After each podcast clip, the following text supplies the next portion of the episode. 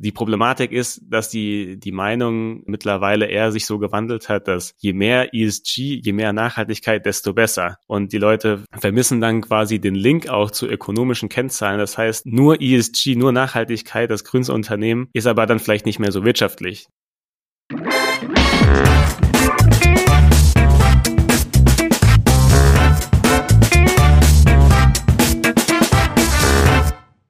Hallo und herzlich willkommen zu dieser Episode des Data Culture Podcasts. Ich bin Carsten Bange, Gründer und CEO von Bark und bei mir zu Gast heute ist Matthias Münch von Merck.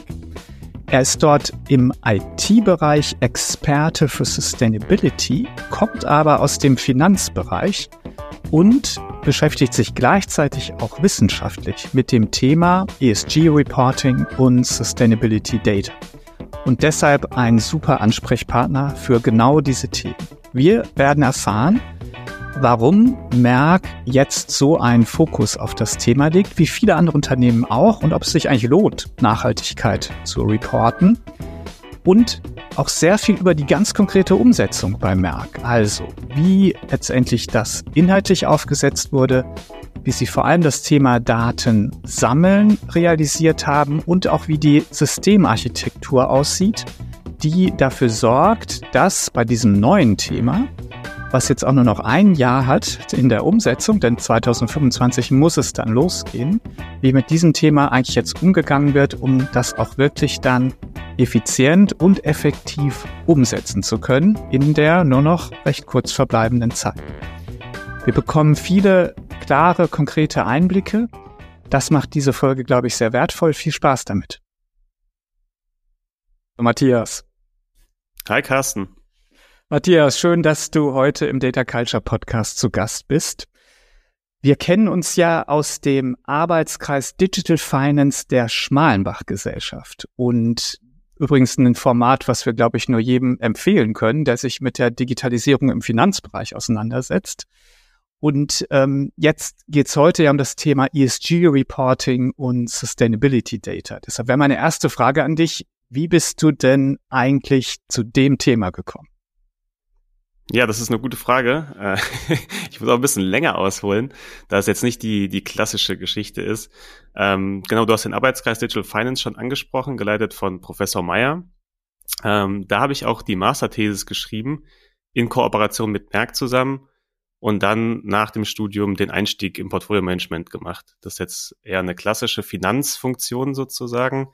Das heißt, ich war schon in dem Bereich verortet, ähm, habe aber dann auch durch äh, ja mein Interesse als externer Doktorand dann quasi auch ähm, ja das Interesse an Sustainability im Ganzen, aber vor allem auch Sustainability Data im Speziellen kennengelernt. Und so war es natürlich dann die logische Konsequenz dann auch äh, vom Portfolio Management nach anderthalb Jahren in den Bereich Sustainability Management dennoch innerhalb der IT-Organisation zu wechseln. Und da bin ich äh, bis zum heutigen Tag. Okay, spannend. Also das bedeutet, bei Merck ist Sustainability Management Teil der IT.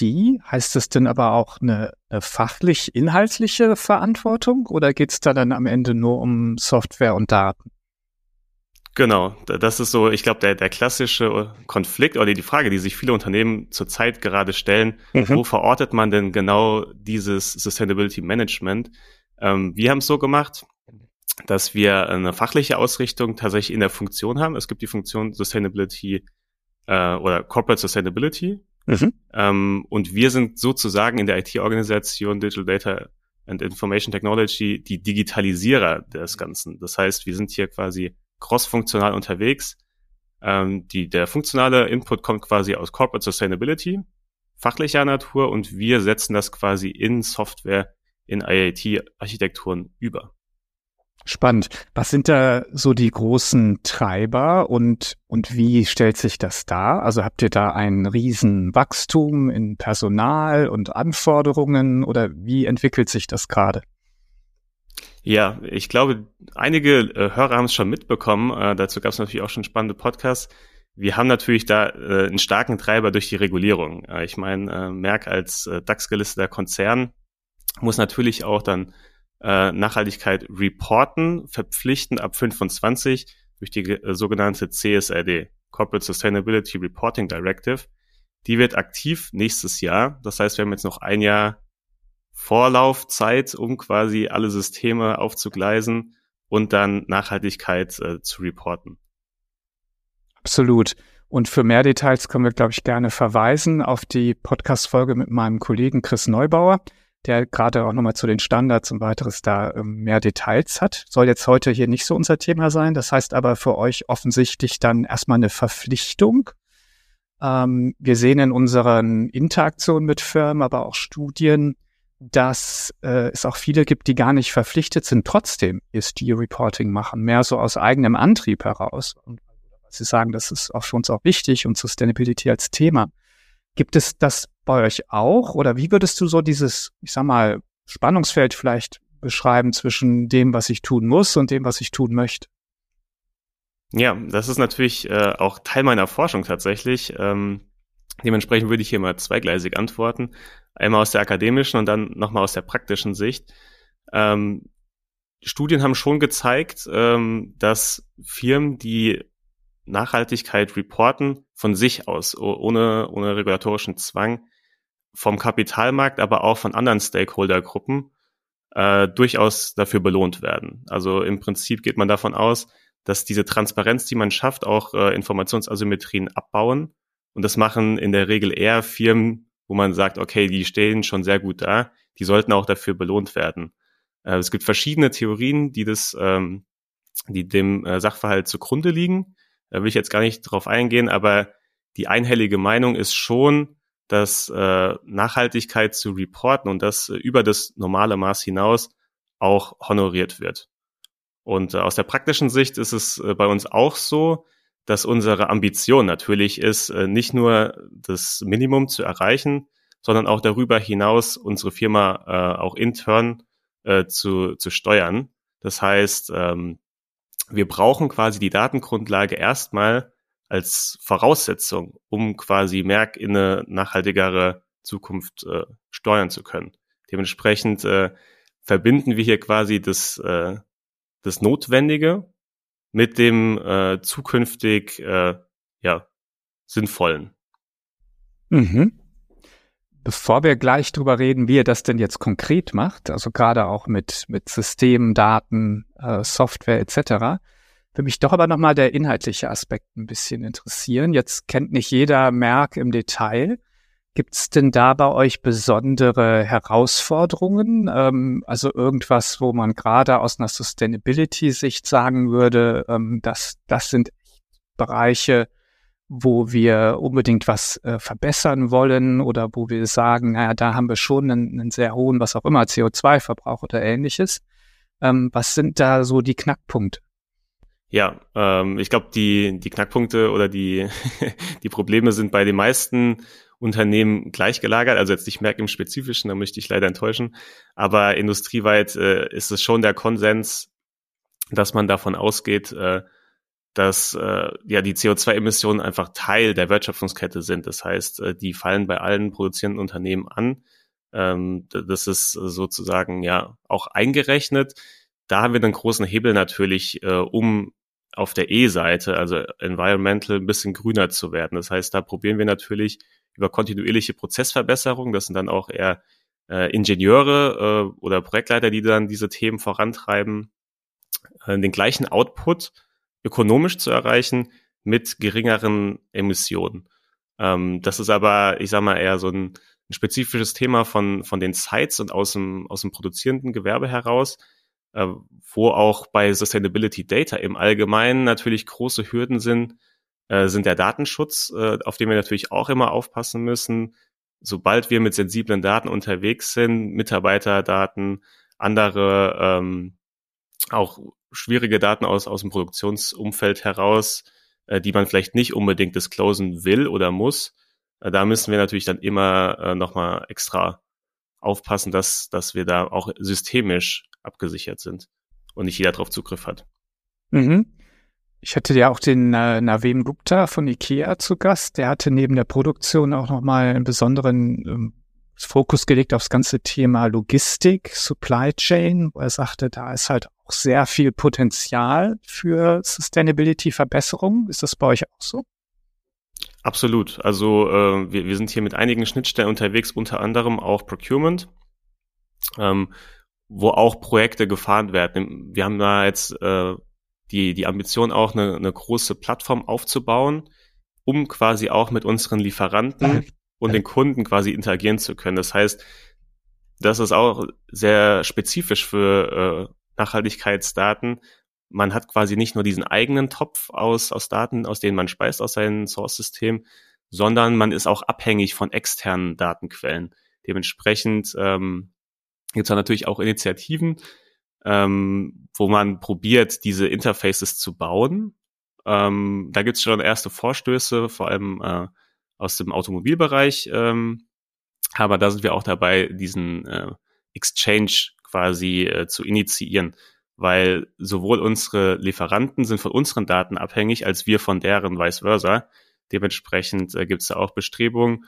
Und Procurement ist natürlich auch ein, ein Feld, was ebenfalls einen recht großen Hebel, äh, ja, ich sag mal, darstellt, weil hier auch viele Emissionen ähm, anfallen. Ähm, das Problem ist allerdings, dass die natürlich jetzt nicht linear anfallen. Das heißt, wir hatten da auch schon, schon spannende Diskussionen mit unseren Stakeholdern, äh, wo es schwierig ist, dann zu differenzieren, okay, wenn man so und so viele Pakete in einem Truck hat, dann kommt es erstmal darauf an, welche Trucks hat man in der Flotte, äh, welches Paket mit welchem Produkt, das sind ja dann auch gemischte Waren, äh, Waren in der Regel, die unterschiedlich transportiert werden. Wenn die dann vier, fünf Stops haben, kann man das schwer runterrechnen, wie ist genau der CO2-Abdruck pro Produkt, pro Location.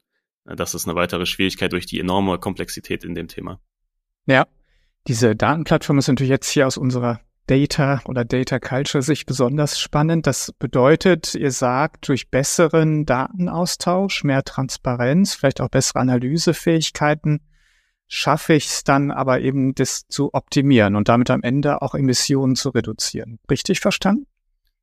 Im Großen und Ganzen ist das die Ambition, richtig. Ähm, Im Moment sind wir natürlich erstmal auf der CSRD-Seite im, im Sinne der Compliance-Sicherung unterwegs. Mhm. Ähm, aber so ist es gedacht tatsächlich. Also äh, die Datenplattform als solche sollte quasi zentral verfügbar sein, auch zum Self-Service für die Business-User. Ähm, weil wir auch aus unserer Historie gesehen haben, viele Leute brauchen diese Daten eben aus den verschiedenen Schnittstellen, HR, Procurement, andere aus den Sites und jeder macht seine eigene Berechnung. Das führt äh, in der Regel zu zwei Problemen.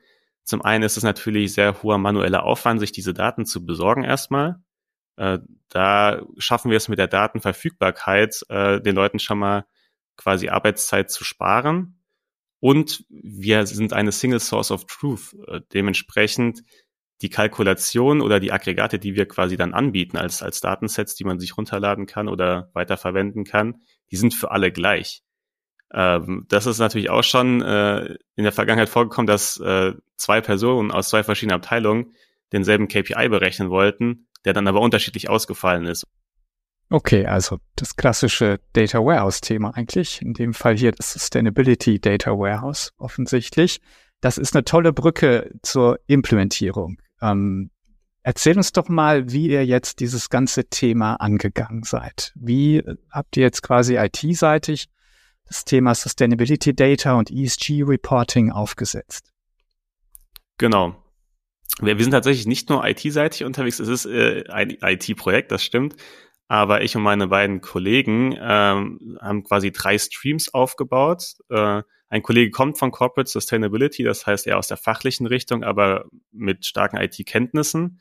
Äh, das ist dann der erste Stream Data Domain, haben wir den genannt. Der leitet den. Ähm, ich leite Data Collection Prozesse im, im zweiten Stream und ein weiterer Kollege aus dem Sustainability Management von DDIT hat sich dann der äh, IT Architektur, der gesamten Architektur angenommen. Das heißt, wir sind drei Teilprojektleiter in drei Streams, äh, einer eher fachlich ein bisschen angehaucht und die anderen beiden äh, ja eher, eher auf der IT-Schiene. Mhm. Also Data Domain wäre das Fachliche. Was, was steckt da genauer drin? Mhm. Wir haben uns natürlich erstmal gefragt, getrieben von der CSRD und diesem Implementierungszwang natürlich, ähm, was müssen wir denn eigentlich reporten? Und äh, da haben sich mehrere Felder aufgetan. Wir mussten erstmal klarstellen, was sind die Source-Systeme, von denen wir speisen wollen oder von denen wir speisen müssen auch. Auf der anderen Seite haben wir uns die CSRD dann auch angeschaut, äh, so wie, wie die meisten Firmen, die das, diese, diese Übung schon mal durch äh, exerziert haben, äh, können wir berichten, das ist sehr mühselig, äh, weil auch der Gesetzestext an sich jetzt keine Checkliste ist, die man quasi abhaken kann, sondern man muss da die Daten ja sehr mühsam rausarbeiten und es gibt einen gewissen Interpretationsspielraum. Das heißt, da haben wir eine Fit-Gap-Analyse gemacht. Erstmal, wie ist unser Verständnis von der CSRD? Und welche KPIs meinen wir im Moment äh, überhaupt berichten zu können, die so gefordert sind. Ähm, und quasi von dieser Fit-Gap-Analyse äh, ausgehend, äh, die ist ja dann auch quasi spannend für, für den Prüfer. Das heißt, äh, hier reden wir über das Thema Completeness. Äh, eine weitere Anforderung für den Prüfern ist natürlich dann auch äh, die Traceability. Das heißt, der, der Prüfer am Ende des Tages des Nachhaltigkeitsberichts muss nachvollziehen können, wo werden die Daten erhoben, also Raw Data in den äh, Quellsystemen, wie werden sie weiterverarbeitet, was sind Kalkulationen? Und am Ende, wie kommen sie zum Reporting, weil es reicht nicht einfach nur den fertigen KPI anzugeben, sondern man muss quasi diese ganze Linie, deswegen auch Data Lineage, quasi verfügbar machen. Und das äh, haben wir dann quasi auch noch in diesem Arbeitspaket verortet. Mhm, mhm, mhm. Kannst du da ein paar Details teilen? Also jetzt gerade bei den Daten, gab es da Auffälligkeiten, die vielleicht auch für andere Unternehmen dann wahrscheinlich sind, wo du gerade Lücken vielleicht gesehen hast, was du eben nicht in bestehenden Systemen vielleicht hattest oder wo es besonders schwer war, da ranzukommen? Ja, Muster haben wir jetzt in diesem Fall nicht unbedingt gesehen. Ähm, mhm. Es gibt die Tendenz, würde ich jetzt mal sagen. Und das ist, glaube ich, auch so ein bisschen aus der akademischen Literatur, ja, so bekannt, dass äh, der Faktor Environmental, also E, der ist schon der dominante auch. Äh, also da werden die meisten Datenpunkte abgefragt von der EU. Ähm, da waren aber auch, ich sag mal, die, die solidesten Prozesse schon implementiert äh, bei uns im Haus, weil das ein Thema ist, das schon länger äh, aktuell ist. Auch jetzt ohne die CSRD wurde natürlich vorher schon viel über Emissionen gesprochen, hat natürlich auch mediale Aufmerksamkeit äh, erhalten äh, über Fridays for Future oder aber auch äh, die SDGs. Das heißt, das Thema ist jetzt äh, äh, schon, schon bekannt. Und da sehen wir, dass die meisten Datenpunkte quasi abgefragt werden. Da sind wir aber auch am, wenn man so sagen kann, solidesten aufgestellt. Aber ähm, im, im Großen und Ganzen sind es recht viele Datenpunkte, die die EU da äh, quasi einfordert. Das heißt, äh, da ist eine Menge zu tun und auch mit Gesprächen mit mit anderen Unternehmen, ähm, auch im Arbeitskreis äh, hatten wir jetzt ja die Session in, in Düsseldorf.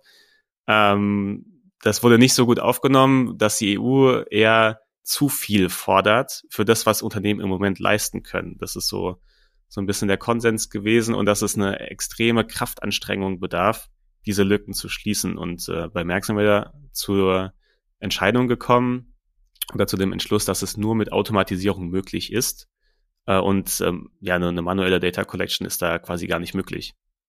Ja, ja, was uns zum zweiten Bereich führt, nach Data Domain, Data Collection. Und ähm, auch da jetzt die ganz konkrete Frage, wie habt ihr es denn jetzt gemacht, diese Kraftanstrengung, wie du es gerade genannt hast? Genau, das Feld ist natürlich extrem weit verteilt mit den, mit den Einsammelprozessen, äh, weil wir quasi äh, sehr viele Stakeholder haben in den verschiedenen Funktionen. Ähm, wir sind hier eher äh, mit so einem Minimalansatz vorgegangen. Ähm, der, der Ingenieur würde sagen, so, so viel wie möglich, so wenig wie nötig. Ähm, wir, wir haben uns exemplarisch Prozesse angeschaut, die für uns spannend sind, wo wir sagen können, okay, das Ziel ist am Ende von diesem Arbeitspaket, ähm, ein Deliverable ist quasi so Prozessarchetypen festzustellen, ähm, die jetzt quasi immer derselben Logik folgen. Das heißt, äh, wir hatten uns verschiedene Prozesse angeschaut, natürlich verteilt auf die Bereiche E, S und G. Das ist, glaube ich, aus, aus fachlicher Sicht schon mal sehr sinnvoll, auch mit den Leuten im, im Gespräch zu bleiben oder ins Gespräch zu kommen. Ähm, haben aber auch eine weitere Dimension auf, äh, aufgemacht, indem wir quasi eher globale KPIs uns angeschaut haben, aber auch diejenigen, die auf Produktlevel unterwegs sind oder die aus den Sites kommen. Und äh, so sind wir quasi in unserer Portfolio gegangen von zehn Indikatoren, also zehn KPIs, die wir, ähm, den wir da auf die Spur kommen wollten. Hast du da noch mal ein konkretes Beispiel für uns? Ja, zum Beispiel ähm, Energieverbräuche aus den Sites, äh, die sammeln wir äh, über ein EHS-Tool ein. Ähm, das ist ein, ein, Prozess, der ist schon sehr lange gelebt. Ähm, der, der ist auch, ja, ich sag mal, in der Reife eigentlich sehr weit.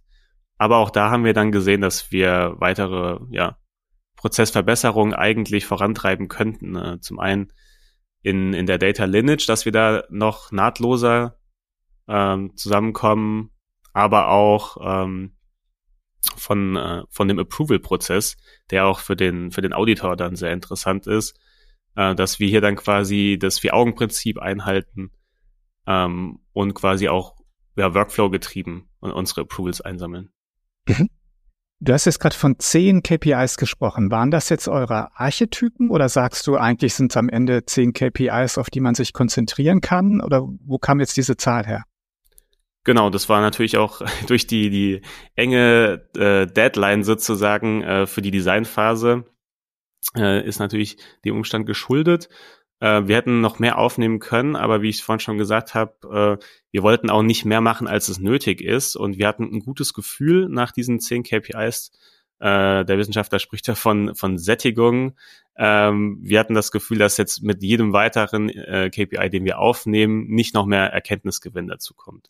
Dementsprechend diese zehn Indikatoren wurden dann überführt in äh, vier bis fünf Archetypen, ähm, die sich dann systemisch dann anders abbilden lassen. Also um ein Beispiel zu nennen, ein Archetyp wäre dann natürlich, ähm, dass wir quasi in unsere Architektur, die wir dann quasi bauen wollen im Arbeitspaket 3, dass wir einen manuellen Datenupload für gewisse Daten bereitstellen. Das wäre quasi ein, ein Weg, äh, die Data Collection zu betreiben. Ein anderer wäre dann natürlich von vorne bis hinten einmal komplett systemisch automatisiert die Daten durchzuschleusen. Teilweise haben wir aber auch Schnittstellen mit anderen, ähm, mit anderen Systemen, wo, wir dann quasi vom ursprünglichen BW in unsere Datenplattform überführen und so setzen sich diese Archetypen dann quasi zusammen. Das heißt, hier geht's äh, nicht um die fachliche Ausrichtung, sondern tatsächlich, wie setzen wir es technisch um? Was sind äh, ja die, die Variationen, auf die wir wahrscheinlich treffen werden? Wie hängt das jetzt mit den KPIs zusammen, von denen du gesprochen hast? Genau, die, die KPIs sind fachliche KPIs, die wir tatsächlich reporten auch, also sogenannte Datenpunkte dann äh, in, in der CSRD. Um mal ein Beispiel zu nennen, hier sind zum Beispiel äh, Lost Time Injury Rate wäre ein KPI. Das heißt, äh, verursacht durch Arbeitsunfälle, wie viel Zeit geht quasi verloren. Oder ähm, aus dem G-Bereich könnte man nennen, Anti-Bribery, Anti-Corruption, äh, Training Completion Rate. Das heißt, äh, wie fit sind wir denn quasi compliance-mäßig aufgestellt? Und diese KPIs von der fachlichen Seite haben uns dann geholfen, systemisch auf die Archetypen zu kommen. Mhm. Verstanden. Also ich stelle mir es dann so vor, du sagst, okay, hier ist das KPI, das brauchen wir für unseren Report. Und jetzt gucken wir, wo die Daten eigentlich herkommen können. Und dann sagst du, gut, wenn es nicht im System ist, muss es vielleicht eingegeben werden. Oder wenn es in spezifischen System ist, muss ich bestimmte Datenintegrationen erst betreiben oder eine Transformation etc. Und das gibt dann die verschiedenen Archetypen.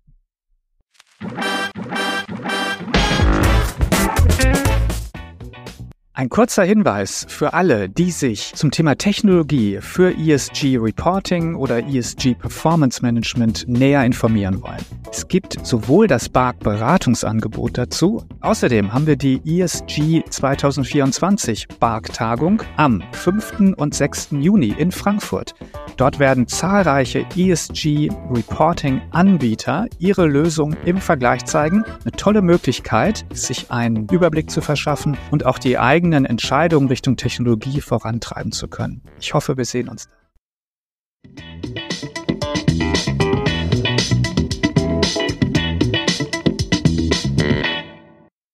IT-Architektur, der dritte Workstream, das finde ich natürlich jetzt auch nochmal besonders spannend. Wie wollt ihr das System dann bauen?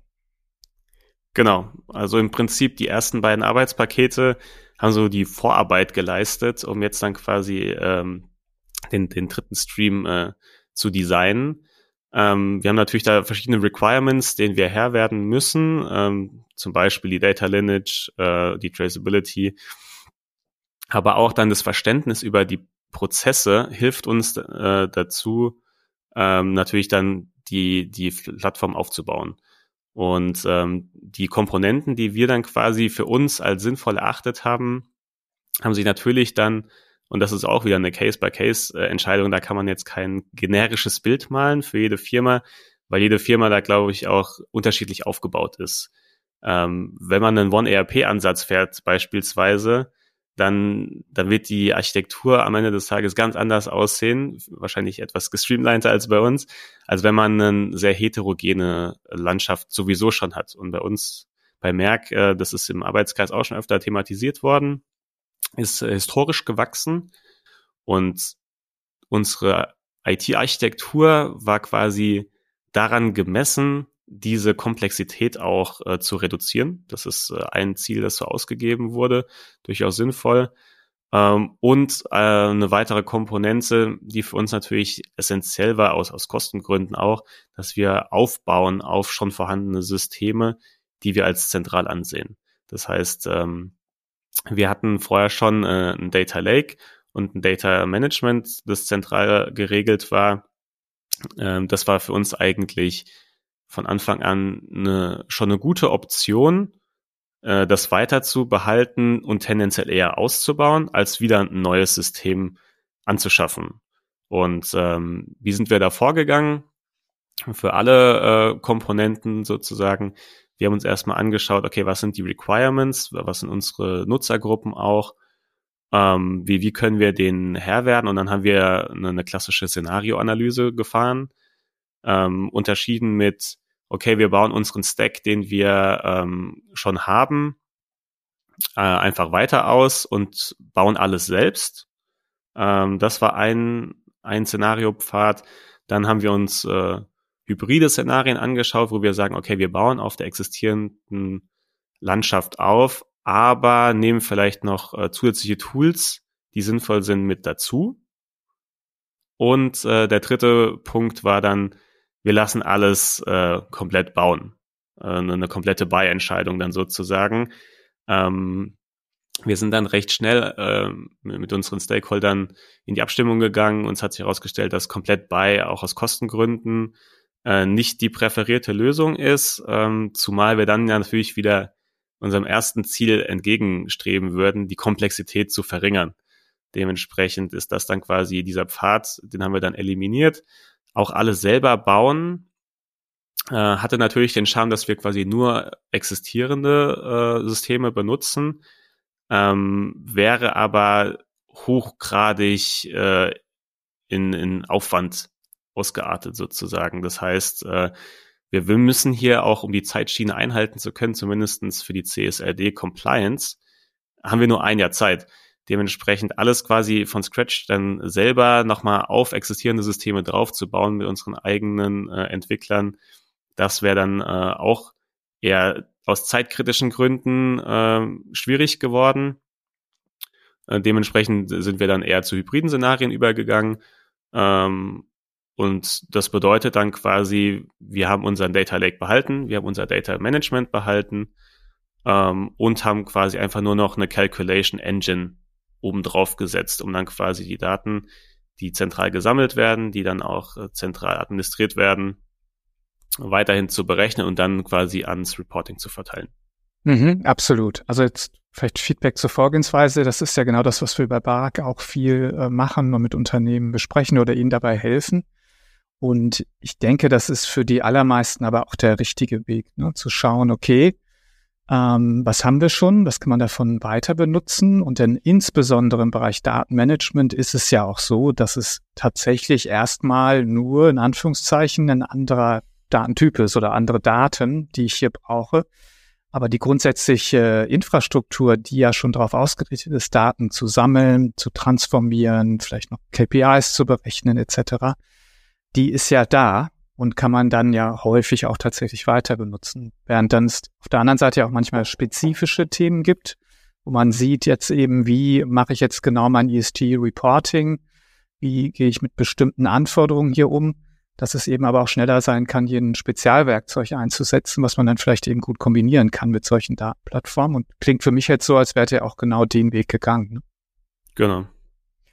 Jetzt hast du schon erwähnt, also du hast einen, Data Management Layer. Du hast gesagt, ihr habt einen Calculation Layer obendrauf gebaut. Und was, was ist da noch drauf? Genau. Äh, ich würde bei beim Data Management Layer nochmal ergänzen. Ähm, da hatten wir vorher schon auch ein, ein EHS-Tool, also Environmental Health uh, Safety äh, Tool im Einsatz. Ähm, Im Prinzip, um, um hier verschiedene KPIs schon, schon einzusammeln. Also das war größtenteils ähm, CO2-Werte, Stromverbräuche, Wasser, Müll aus den Sites, also das ist quasi die Verbindung in, in die produzierenden Bereiche sozusagen. auf der E-Seite, ähm, auf der S-Seite, aber auch dann, was sind die Anzahl oder was ist die Anzahl an ähm, Arbeitsunfällen, äh, an, an sozialen Faktoren sozusagen, auch aus den Sites. Das heißt, ähm, mit diesem EHS-Tool äh, hatten wir vorher schon durch manuelle Dateneingabe eine, eine Pipeline, äh, zum äh, zentralen Data Management. Hier probieren wir natürlich dann auch den Prozess ein bisschen zu, zu verschlanken, äh, vielleicht auch die Möglichkeit zu geben, dann Flatfiles hochzuladen, ähm, um das alles ein bisschen schneller abwickeln zu können. Ähm, aber auch die Erweiterung zu nicht-EHS-Daten. Also das ist tatsächlich ein, ein spezifisches System, was dafür gerade genutzt wird. Aber auch hier könnten wir andere Datentypen einsammeln, die jetzt nicht unbedingt äh, mit äh, Environmental Health äh, und mhm. Safety zu tun haben. Das geht in den zentralen Datenlayer rein. Aber die viel spannendere Frage ist dann wahrscheinlich, äh, was passiert mit den kalkulierten Daten äh, auf dieser Ebene ganz oben? Ähm, da haben wir natürlich verschiedene Anschlüsse ans Reporting. Deswegen machen wir natürlich die ganze Übung ähm, und bauen die ganze Architektur auf. Wir haben verschiedene ja, ich sag mal, Reporting-Typen, denen wir natürlich dann auch äh, Herr werden müssen. Für uns ist natürlich erstmal mit Blick auf die CSRD der wichtigste eigentlich Non-Financial Disclosure. Das heißt, hier haben wir auch wieder äh, die Abstimmung gesucht mit, mit dem Financial Disclosure, was wir natürlich auch schon äh, ja, im, im Stack hatten oder haben müssen natürlich, weil wir müssen reporten, wir müssen Geschäftsbericht äh, veröffentlichen. Und da lag es auch wieder nahe, dass wir diese Tool-Lösung, die schon vorhanden ist, dass wir das getestet haben, ähm, schaffen wir das auch quasi, da unsere nicht finanziellen Zahlen reinzubekommen. Ähm, das haben wir ja positiv äh, zurückbekommen, das Feedback. Das heißt, wir nutzen jetzt in Zukunft, so ist zumindestens die Ambition, äh, für Financial Disclosure als auch für Non-Financial Disclosure dasselbe Tool. Und das ist durchaus sinnvoll, weil äh, die, die zukünftige Ausrichtung wird wahrscheinlich auch so sein, dass die klar dominante finanzielle Berichterstattung im Moment noch immer mehr mit der nicht finanziellen Berichterstattung zusammenwächst. Und äh, den Trend sehen wir dann schon, dass das auf einer Ebene sein sollte. Ähm, eine kleine Anekdote an der Stelle vielleicht aus der aus der Wissenschaft. Ich habe vor kurzem äh, einen, einen Post gesehen von von einem Professor, der sehr lange in dem Feld schon unterwegs ist, äh, der vor 15 Jahren äh, oder noch länger angefangen hat, in dem Themenfeld zu forschen, finanzielle, nicht finanzielle Berichterstattung und hat den Trend äh, für sich mal so beschrieben, was er jetzt aus seiner, aus seiner Zeit so mitgenommen hat. Und da fand er es tatsächlich äh, erschreckend, dass am Anfang war natürlich finanzielles Reporting 100 Prozent und nicht finanzielles Reporting, dafür hat sich kein Mensch interessiert auch von den Journals. Äh, das heißt, er war da eher so ein bisschen stand-alone und hat sich durchgekämpft. Äh, Dann hat das ganze Thema äh, an Fahrt gewonnen und an Momentum gewonnen. Und mittlerweile ist es eigentlich so, dass sehr viel im Nachhaltigkeitsbereich äh, geforscht wird, was ja an sich erstmal gut ist. Ähm, aber er meinte, die Problematik ist, dass die, die Meinung äh, mittlerweile eher sich so gewandelt hat, dass je mehr ESG, je mehr Nachhaltigkeit, desto besser.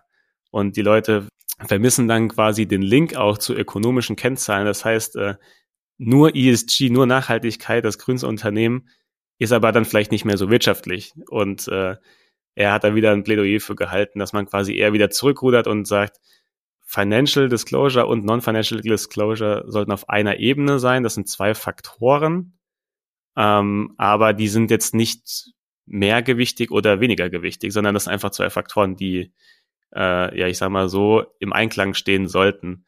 Äh, fand ich ganz spannend, ähm, weil die Bestrebung, grüner zu werden, aber auch nachhaltiger im, im Gesamten, äh, ist natürlich äh, für jedes Unternehmen erstmal ja eine, eine gute Annahme und eine gute Ambition, aber es muss immer im, im Einklang mit ökonomischen Zahlen sein, äh, weil ich sag mal, wenn man das weiterspinnen würde, ist es natürlich auch so, dass das grünste Unternehmen äh, vielleicht dann auf dem Papier super gut aussieht, aber wenn man nicht wirtschaftet, verliert man auch äh, im sozialen Bereich tatsächlich wieder, weil mhm. man vielleicht Werke schließen muss und dadurch sinkt der Wohlstand in gewissen Regionen.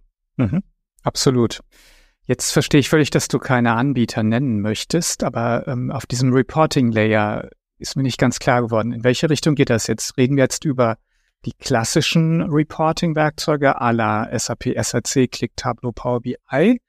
Oder eher, du hast es Non-Financial Disclosure genannt. Jetzt gibt es ja auch Disclosure Management-Werkzeuge, äh, die häufig Teil von der legalen Konsolidierung sind, also die aus dem CPM-Bereich kommen. Ähm, wie, wie setzt ihr das um? Äh, vollkommen richtig. Äh, Non-Financial Disclosure war nur ein Ast tatsächlich, also nur eine Reporting-Art. Ähm, da, da hast du recht, das ist ein Disclosure-Tool. Ähm, auf der anderen Seite haben wir auch dann eben die genannten SAC, Click, äh, Tableau, ähm, ebenfalls im, im Reporting. Das ist dann eher für die Business-Seite natürlich, ne? auch für Planning, Forecasting.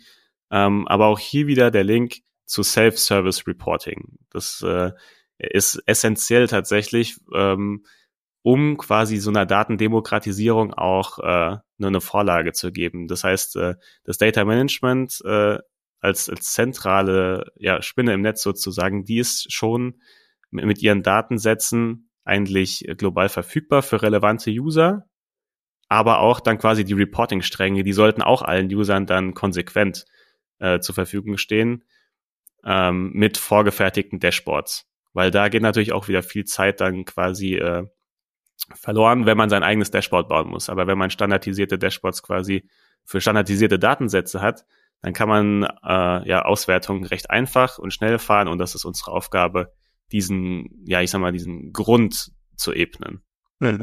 Interessant. Das heißt, ihr trennt eigentlich die beiden äh, quasi Streams, einmal externes und internes Reporting. Auch hier, Absolut. genau wie bei den finanziellen Daten.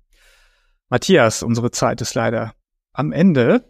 Super spannend. Ganz, ganz herzlichen Dank schon für deine Einblicke. Zum Abschluss würde ich sagen, vielleicht nochmal so von dir jetzt mit der Erfahrung eurer äh, Herangehensweise, ähm, eurer Umsetzung bisher. Das ist ja eigentlich im Gange, aber wie bei vielen anderen Unternehmen auch.